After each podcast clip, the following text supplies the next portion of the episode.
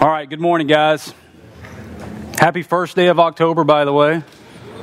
I felt a, uh, a hint of fall in the air this morning. I guess that's as, that's as good as we can hope for being down south. Let me, uh, let me open us in prayer before we get started.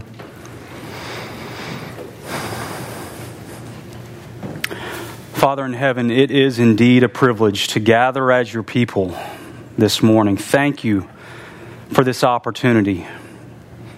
Lord, we have been pulled this past week in a number of directions. The world has demanded our attention, our focus, and Lord, we come asking to, to have our focus reset. Lord, we need to be recalibrated this morning to have your priorities, your mind about things. We are needy in this regard, Lord. Would you come by your Spirit and give us eyes to see, give us ears to hear, give us hearts that are capable and that want to embrace truth this morning. In Jesus' name, amen. Well, I don't know how many of you have experience in the maritime world, meaning out on the oceans and seas and large waterways, so you may be unaware that there exists something called the rules of the road. Its real name is the International Regulations for the Prevention of Collisions at Sea. I'm sure you've heard of this. Um, it's, it's an internationally recognized document around the world. It's published by the IMO, the International Maritime Organization. And what this document does, this publication, is it sets out rules for navigation for all ships operating out on the waterways, from the smallest of craft up to the largest of supertankers. If these vessels are going to be operating successfully in proximity to one another and alone out on the oceans, they have to be intimately aware of this document and they have to abide by, this, by these regulations. And in a sense, our passage today is much like the rules of the road for living as God's children, for living as members of the kingdom of God. Matthew chapter 18 is where we're at, if you want to go ahead and turn there. And this is the fourth great teaching discourse in Matthew's gospel. You remember that there are five. This is number four. And in this chapter, Jesus provides what could be his most foundational teaching on what it should look like for us to navigate life with each other and individually in this thing called the kingdom of God.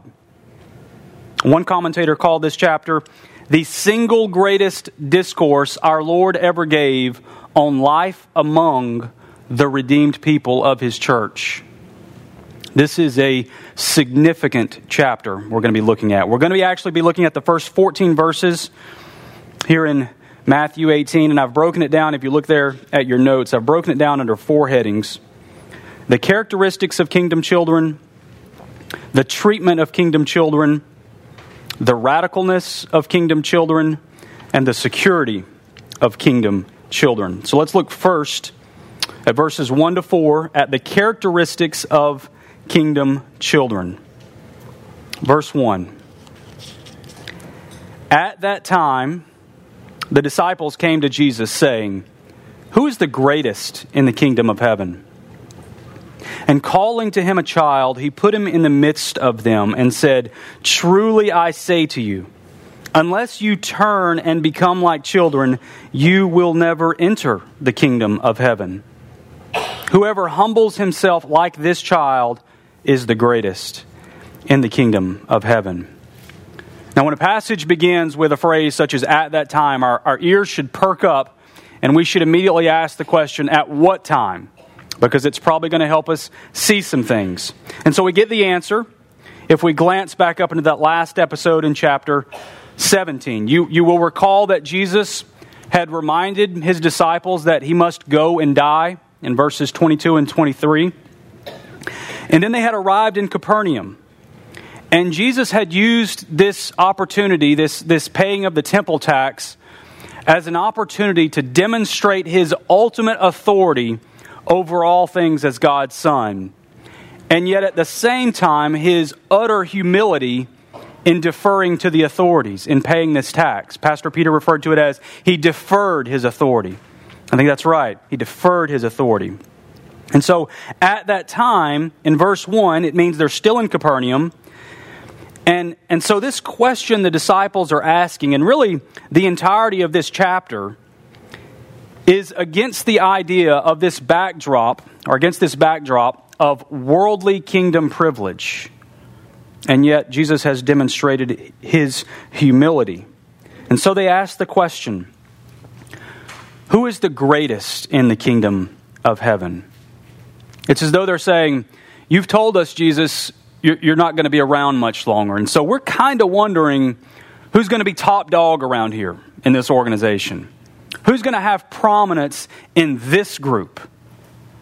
And their question reveals they've not really been paying attention to what Jesus has been teaching about those in his kingdom, the characteristics of those in his kingdom. They're asking the question from a self seeking, prideful, earthly mindset their focus is on prestige and power and all of the false expectations of what the Messiah was supposedly supposed to usher in when he comes into his kingdom.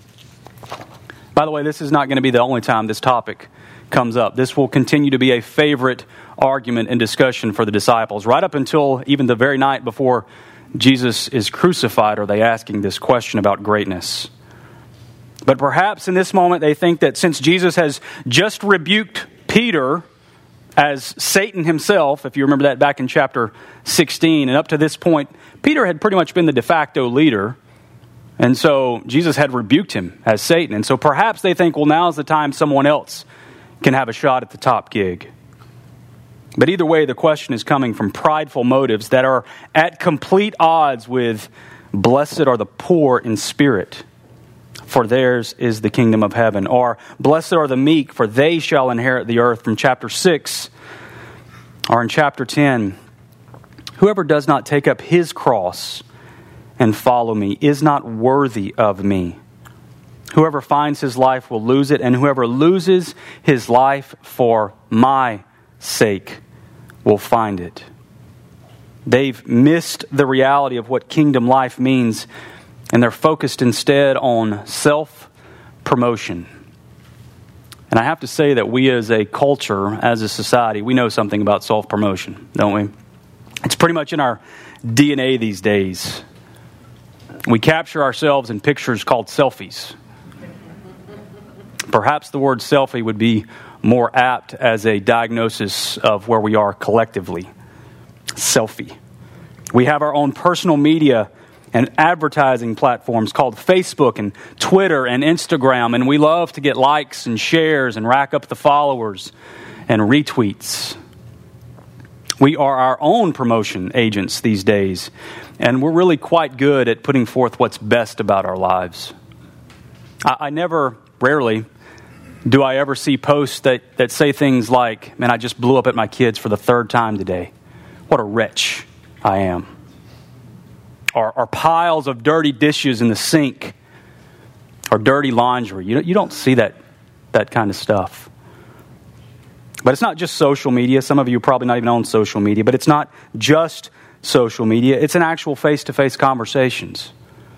We love putting ourselves in the best light. We love to maneuver ourselves where if we say just the right prompt, folks might give us a little bit of praise. Just ask yourself. I, I ask myself this. Do you find yourself in the middle of conversations thinking of ways to turn the talk back toward you, toward your stories, your experience, your latest whatever? Are you a talker?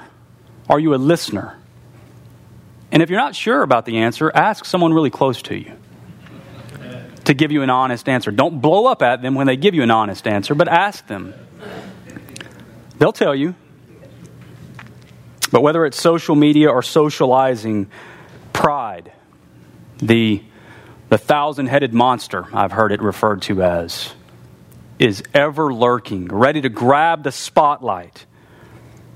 But we need to recognize that in the kingdom of heaven, there's only one self promoter It's not me, and it's not you. And so Jesus decides it's time to bring the disciples down a notch or two, and he does so with a stunning object lesson. Verse 2 says, And calling to him a child, he put, he put him in, in the midst of them. The parallel account in Mark chapter 9, it tells us that they were in a house and that Jesus actually took the child up in his arms. And I'm a visual guy. I like to try to picture these scenes as they unfold. And so this is complete speculation on my part. But imagine Jesus stooping to pick up this child, him or her, holding him near, and he looks into the face of this little one with, with eyes full of trust and dependence and vulnerability. And he turns to his disciples in verse 3 and he says, Truly I say to you, unless you turn and become like children, you will never enter the kingdom of heaven. Whoever humbles himself like this child is the greatest in the kingdom of heaven. Talk about upsetting expectations. He doesn't even begin to address their question. He goes straight at their hearts. Unless you turn from your self seeking, pride filled ambitions and assume the lowly place of this child, you're not even going to be in my kingdom. Jesus is smashing their idea of kingdom privilege. He's saying, You want, king, uh, you want greatness and privilege? Is that what you want? Then kill all ambition for greatness and privilege. Jesus completely inverts the concept of status in our world. He completely inverts it. It's as though he says, You keep maneuvering for prominence, for recognition, and you're going to prove you have no place in my kingdom. Truly, I say to you, unless you turn and become like children, you will never enter the kingdom of heaven. This is a profound statement. This is on the level of significance of Jesus speaking to Nicodemus in John chapter 3. You remember what he told him?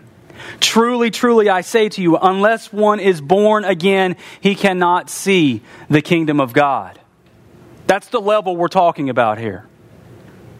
Now, children in that day were at the bottom of the societal scale, the lowest in the hierarchy. No rights, no privilege. They were not given any thought in matters of significance. And Jesus says to his disciples, He says to you and me, become like this child. You want to do life in my kingdom? Humble yourself. Be meek. Be mild. Recognize that you are needy and vulnerable. These are the characteristics of kingdom children. Assume the lowest position. Don't try to market yourself. Don't try to put yourself forward for others to marvel at. Paul says in Philippians 2 3, do nothing from selfish ambition or conceit, but in humility count others more significant than yourselves. It is a lowly road that leads to heaven. But Jesus is not done resetting assumptions about kingdom life, and he's, and he's not finished with this illustration. He's going to turn now to how we treat one another. Look at verses 5 to 7 in the treatment of kingdom children. Verse 5 Whoever receives one such child in my name receives me. But whoever causes one of these little ones who believe in me to sin, it would be better for him to have a great millstone fastened around his neck and to be drowned in the depth of the sea. Woe to the world for temptations to sin, for it is necessary that temptations come, but woe to the one by whom the temptation comes. Now, now notice what Jesus has done here. He's gone from making a point in reference to the physical child in his lap to now speaking about spiritual children, meaning his disciples, Christians. Why do I say that? Well, look at verse 5. Whoever receives one such child, such as what? the one such as the humble believer in the kingdom. Whoever receives one such child in my name receives me, but whoever causes one of these little ones who believe in me. The controlling factor, the, the controlling clause here is who believe in me. The term children is by far the most used description of Christians in the New Testament, by far. Jesus himself has already used the phrase little ones to describe believers back in chapter 10 when he said, And whoever gives one of these little ones even a cup of cold water because he is a disciple, truly I say to you, he will by no means lose his reward. As Christians, we are God's children. And so Jesus has transitioned to speaking of us as such. He's referring to his disciples now. And he's using very serious language here. Notice the role that Jesus assumes. Whoever receives one such child, one such believer, in my name, receives me. The word receive here, it means to welcome or embrace. And Jesus is saying how you receive Christians, other believers, how you treat them, is how you treat me. He's already said something very similar before to his disciples. He said, Whoever receives you receives me in chapter 10, verse 40. Now, we, we need to, to slow down here just a moment and, and, and take, a, take a pause and let this fall on us with the weight it deserves. Think of the past couple of weeks in your own life. Think of all of the interactions you've had with other believers, with, with other Christians, online, online and in person. When you were interacting with them, when you were serving alongside them, when you were blessing them, when you chose to not listen to them, or when we choose to assign faulty motives to them. When we do all of these things, Jesus says, You're doing that to me. I needed to hear that. We need to hear this in today's world. How we treat other believers is exactly how we treat Jesus. The young, the old, the rich, the poor, the hard to get along with, the easy to get along with, the talker, the listener, the gracious, the not so gracious, the theological novice, the theological giant, those who look much like we do, those who look nothing like we do our attitudes and actions and posture toward other believers is in equal measure toward Jesus. Whoever receives one such child in my name receives me.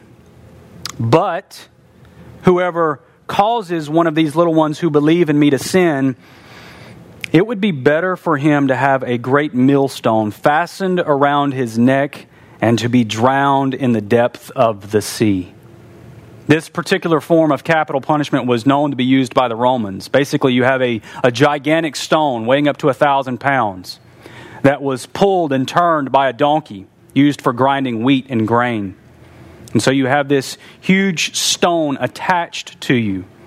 You'd be taken out to the deepest part of the sea and thrown in. And you sank like a rocket, you can imagine. What a horrible way to die. It's even horrible to, to consider. And yet, look what Jesus is saying. It would be preferable,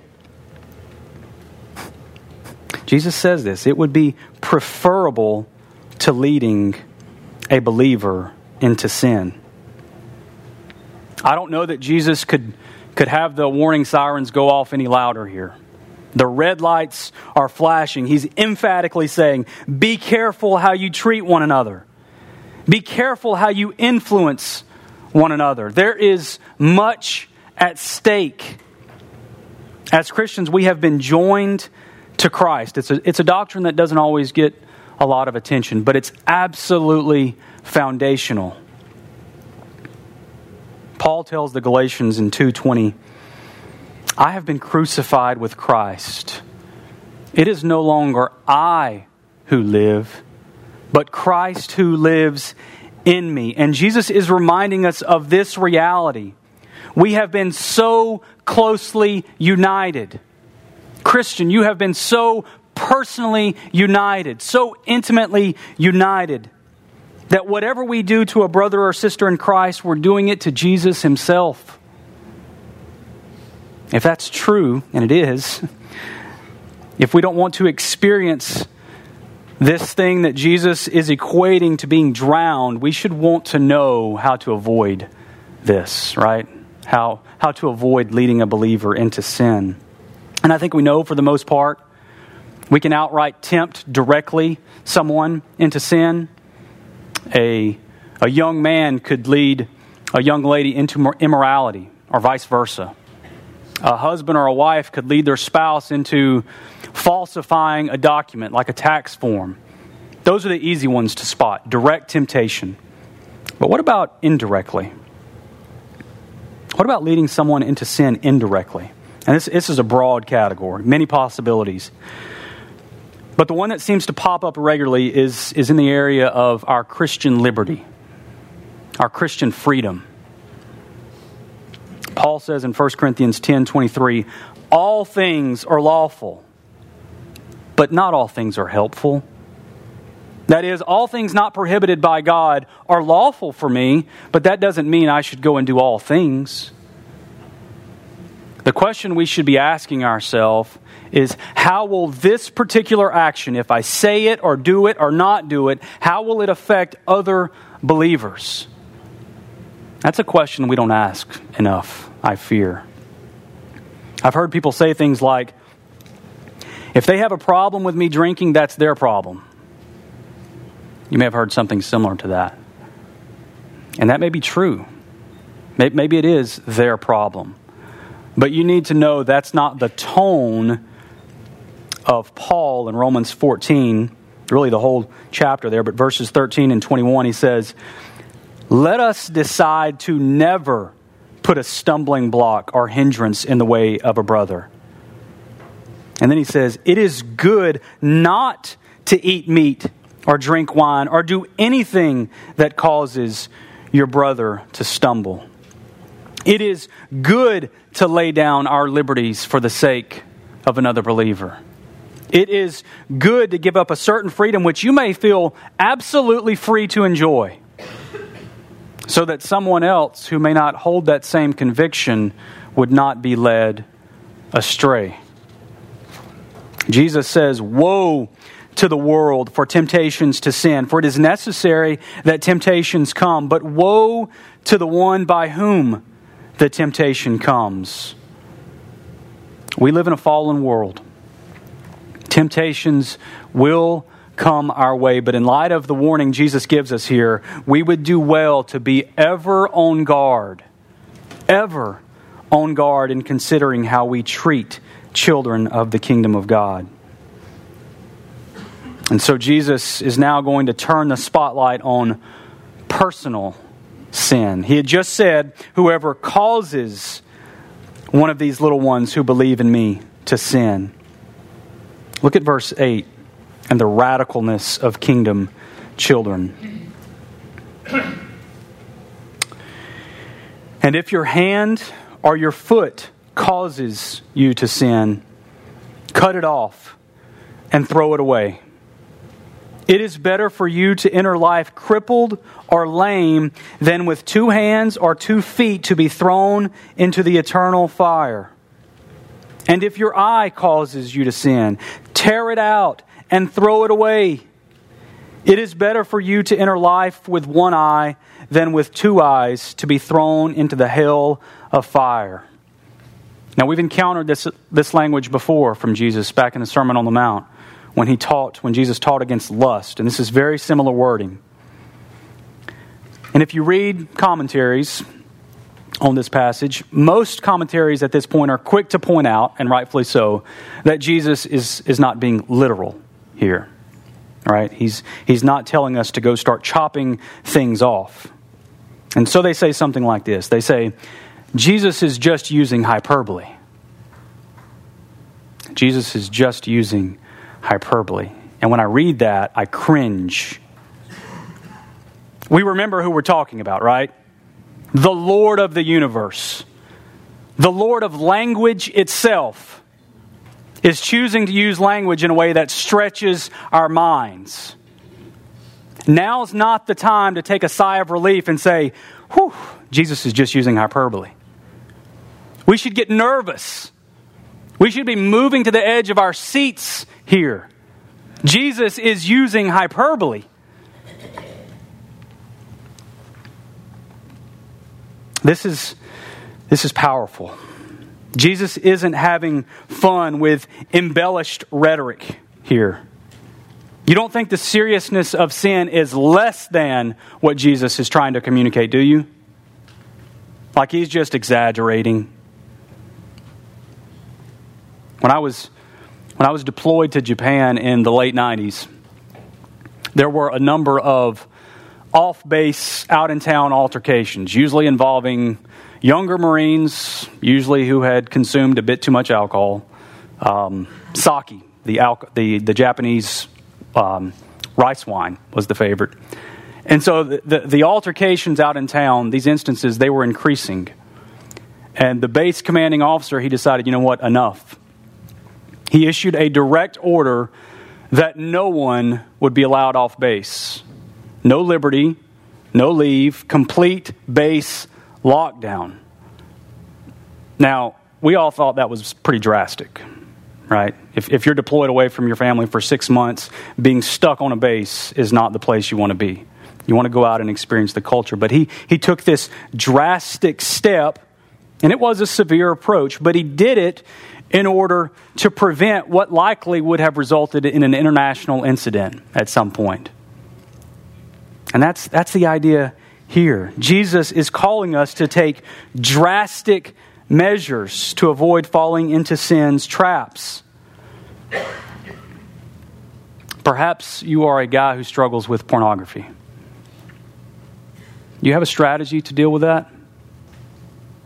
You still have a smartphone? If so, why? Oh, you say it's drastic. Have you installed accountability software on every device you have so that someone gets a printout of every website you click on? Oh, that's drastic.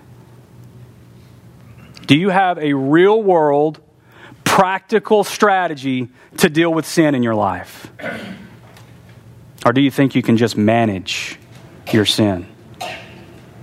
Or perhaps you're a woman who struggles with contentment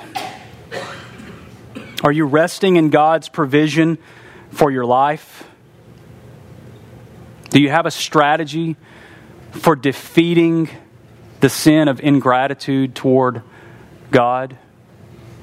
Or are you content to live in the suburbs of sin thinking that that's a, that's a safe place to be? And let me, let me just be quick to add that both of those examples could be interchanged between men and women. The issue is not the particular sin, it's whether or not we take sin seriously. And let me also say that fighting sin begins on our knees. It begins and ends by the power of the Holy Spirit coming into us and giving us the ability to defeat that sin. But notice, notice that Jesus doesn't seem to be worried about being called a legalist here. Jesus is being very practical. He's focused on us, on calling us to be radical in not giving Satan any advantage. I can tell you as a military man, you don't establish your fighting position where you know the enemy has an undeterred avenue of approach. That's foolish. You don't leave gaps in your defensive perimeter. That's foolish. You know what happens when you expose yourself to enemy fire? You die. You die. Listen to how Charles Spurgeon put it, as only Spurgeon can. The kingdom of heaven suffers violence, and only the violent will win it. a heart searching contention against sin, and revenge against iniquity in our own souls must be carried out. For men will not go to heaven sleeping. These are not times in which you will be carried to the skies on flowery beds of ease. He that would win the heavenly race must run for it. He that would get to heaven must fight for it. Jesus knows nothing of a Christian who tolerates sin in their life. Lastly, let's look at verses 10 to 14. And the security of kingdom children. Verse 10 See that you do not despise one of these little ones. For I tell you that in heaven their angels always see the face of my Father who is in heaven. What do you think? If a man has a hundred sheep and one of them has gone astray, does he not leave the 99 on the mountains and go in search of the one that went astray? And if he finds it, truly I say to you, he rejoices over it more than over the 99 that never went astray. So it is not the will of my Father who is in heaven that one of these little ones should perish. Notice that Jesus hasn't quite let go of the disciples' pride and ambition. Why do I say that? what's one of the first effects of pride and arrogance? Is it not that we look down upon others? Think less of others? If you put yourself on a pedestal, the only option you have for dealing with those around you is to look down upon them and to speak down to them. And that's exactly what Jesus is addressing here. See that you do not despise one of God's children. And the word despise here, it means to look down upon. It means to think less of, to have little regard for. Do not think less of your brothers and sisters in Christ for any reason. Remember that all of this is in the framework of how to navigate life as God's children, as kingdom members. And look at this remarkable reason uh, Jesus gives for not despising in verse 10. Quite remarkable. For, or because, I tell you that in heaven, their angels always see the face of my Father who is in heaven. Now, some have taken this verse to mean that every single individual Christian has their own angel, their own guardian angel. I don't think that's what Jesus is saying here.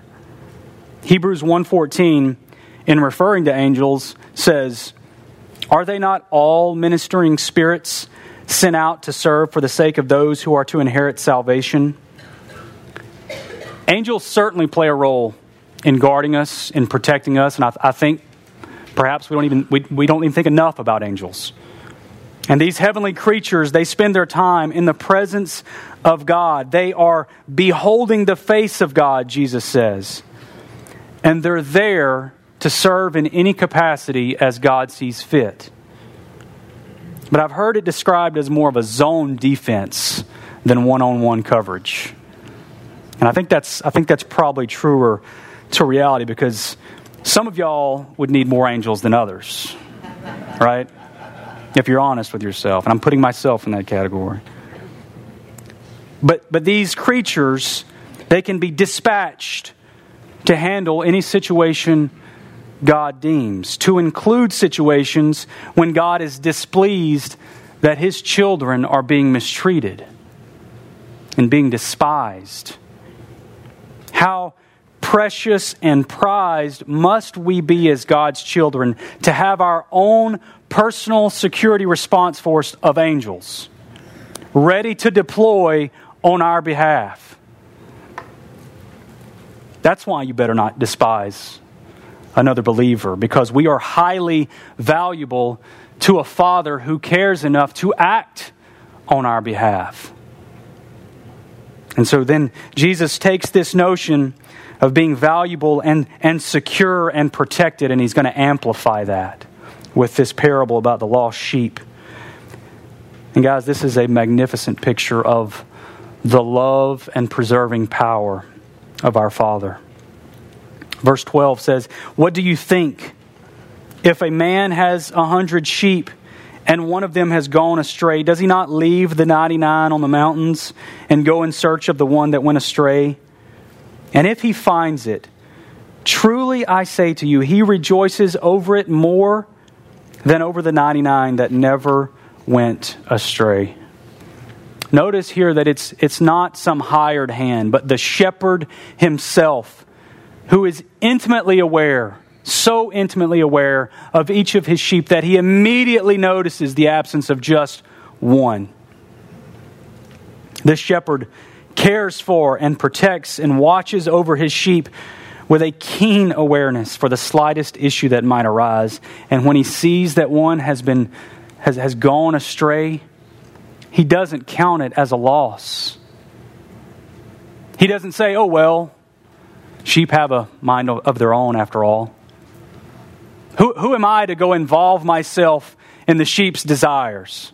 Is that what the shepherd does? Thankfully, no. The shepherd launches himself into action. He goes in search of this one who is so precious to him. And when he finds it, there is much rejoicing, there is much celebration. It brings to mind the party that is thrown in Luke 15 when the prodigal son returns and the father celebrates. Now, I need to address something here in verse 13. there are some who would point to that little word if in verse 13, and if he finds it, and say that that implies we can't be assured of our salvation. We may wander off in sin and ultimately be lost because it says, if the shepherd finds us, which has to mean he may not find us. But is that the point Jesus is making here? Is that, is that what Jesus is communicating about God the Father? I don't think so, and I'm going to give you two reasons why. The first and most obvious reason is that this is a parable using as its reference a human being, which means this man does not have ultimate exhaustive power and authority. He's a sheep farmer, he has limited capacity for search and rescue operations.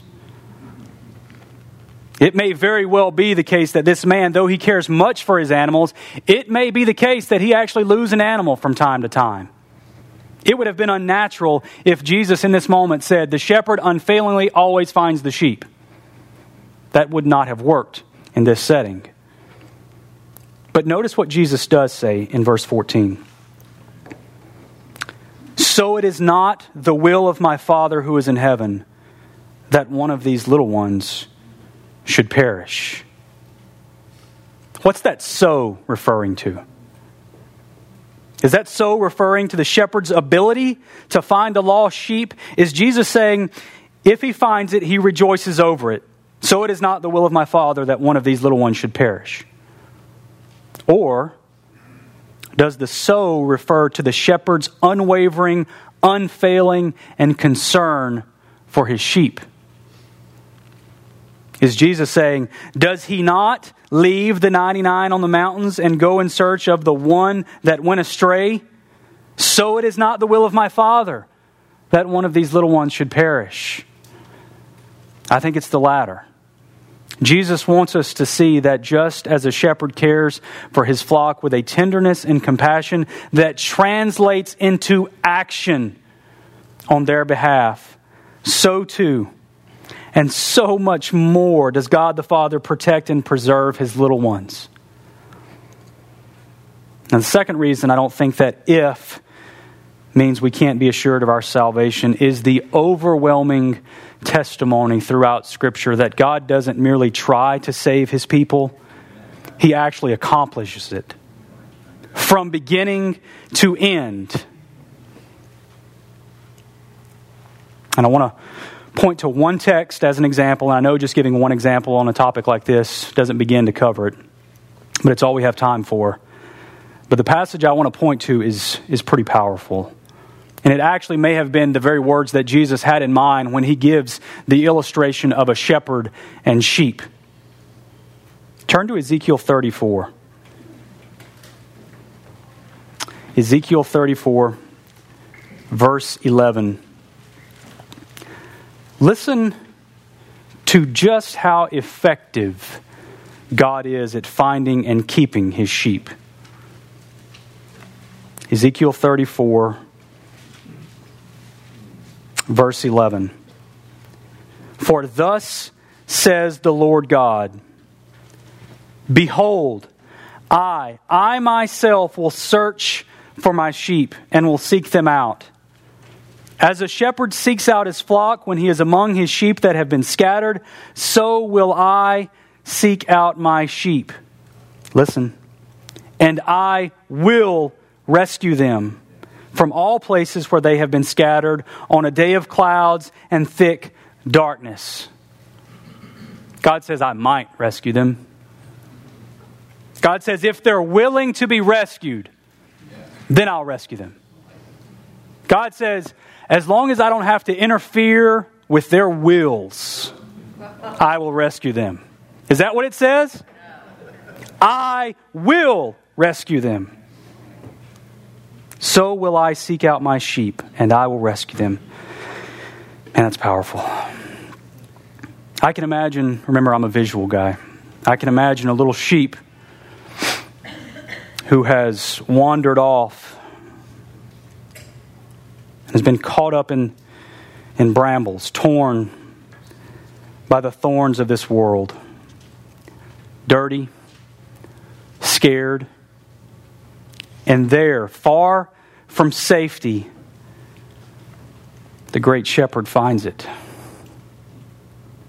And so gently does he pick it up. With such compassion and tenderness, perhaps the little sheep is even struggling.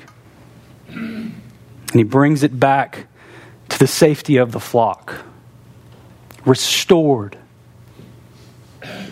I will rescue them, God says. This is our Father in heaven. And this is what it means to be secure as God's children.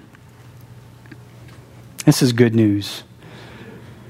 This is sweet, precious, faith sustaining good news for sheep who are prone to wander. Well, Jesus has shown us much about what it means to live in his kingdom this morning. In a world that is constantly vying for us to join a movement or a cause, most of which are flowing from godless worldviews, we are in constant need of having our priorities, our focus, our attention reset and recalibrated. Living as children of the kingdom is not an add on to life, guys. It's not something we just kind of attach to what else is going on in our lives as this passage shows so powerfully. It is an all encompassing, totalizing renewal of our hearts and minds. And it is a complete reorientation toward the things of God. And it's rooted in the person and work of our Lord and Savior, Jesus Christ. And so, that's where we will stop today. And let me just say that for the next few weeks, don't know how many yet, uh, we're going to take a break here, a short break from Matthew, and we're going to do a, a quick study on uh, the Reformation to go along with the, uh, the preaching series as well. Okay, so at some point we'll pick back up in verse 15. So thank you guys.